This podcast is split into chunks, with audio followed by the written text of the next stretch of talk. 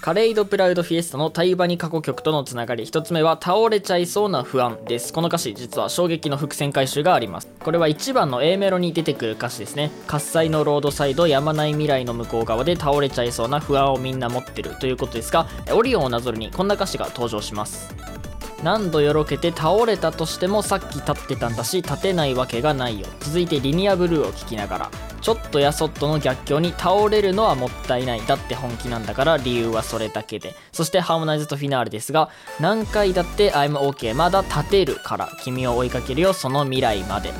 ここまでの3曲に共通しているのは全て一度倒れそうになっているということです。そして何度も立ち上がってきた。そんな主人公である僕だからこそ言えるセリフがカレードプラウドフェイスの倒れちゃいそうな不安をみんな持っているというわけなんですね。僕は何度倒れてもその度に立ち上がってきたよ。だから君も大丈夫だよ。その不安も僕にはわかるよというメッセージになってます。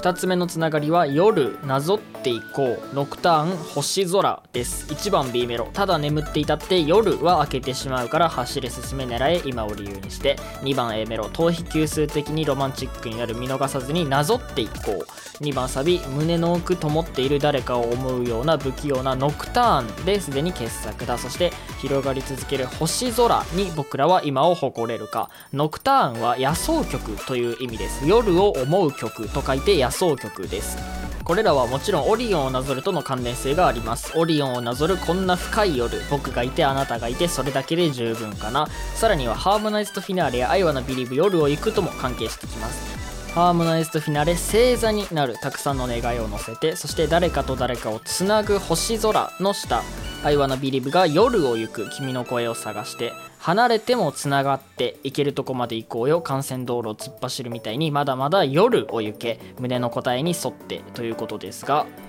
詳しくは僕の過去の動画を見ていただければと思うのですが対話に楽曲で語られてきた僕とあなたの物語は深い夜空のオリオン座をなぞったことから始まっています。そしてそれ以降夜に星空や星座をなぞることは僕とあなたのつながり過去や現状昨日までをちゃんと愛することそして誰かと誰かの心をつなげることを意味します。たくさんの星をつなげて星座にしそれをなぞることとたくさんの人々の心をつなぐことがかけられているのかなと考えています。詳しくはぜひ僕の過去の動画をご覧ください。3つ目のつながりは今です。この曲には何度も出てくる今という言葉です。走れ進め狙え今を理由にして今を今を今を今を誇れるかだろう。広がり続ける星空に僕らは今を誇れるか。この部分を理解するヒントはリニアブルーを聴きながらの中にあります。今日を行け何度でも。そしてハーモナイズとフィナーレの今日が今日で続いていきますようにも関連してきます。これも詳しくは過去の動画を見ていただきたいと思うのですがリニアブルーを聴きながらのテーマである今日を行け何度でもと似た意味でカレイドプラウドフィエスタでは今という言葉が使われているかなと考えています。これは余談ですがロベルト・バッジョ陸上選手の彼の今を戦えないものに次とか来年とか言う資格はないと似たものもあるかなと考えています。4つ目のつながりは街です。カレイドプラウドフィエスタにはこのような歌詞が登場しています。Come on please DJ 問いただしてくれ。この街を誇る権利。そもそもユニゾンスクエアガーデンの楽曲には街という言葉が品質します。特徴的なもので言うとフェイクタウンベイビーのグダグダ言ってるだけじゃ見向きされないのがこの街のルール。愛してるこの街を愛してる。やシンプルシンプルアネクドートの瞬間の循環に逡巡してる間に大嫌いな勲章がまた街になるがあります。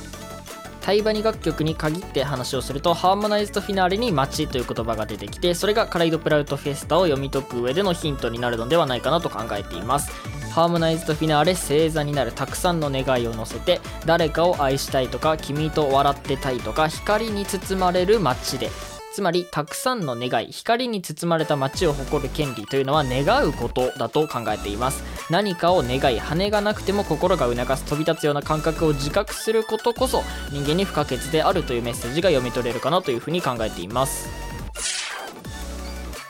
さあというわけでカレイドプラウドフィエスタとタイバニ過去曲とのつながり4つ厳選してお届けしましたがいかがだったでしょうか？えーここでは紹介しきれなかったつながりももちろんたくさんあると思いますのでぜひコメント欄にてご指摘いただければと思います。このチャンネルでは流行の曲や意味がよくわからない曲の歌詞をどこよりも深く解説解釈考察しその良さを語っています。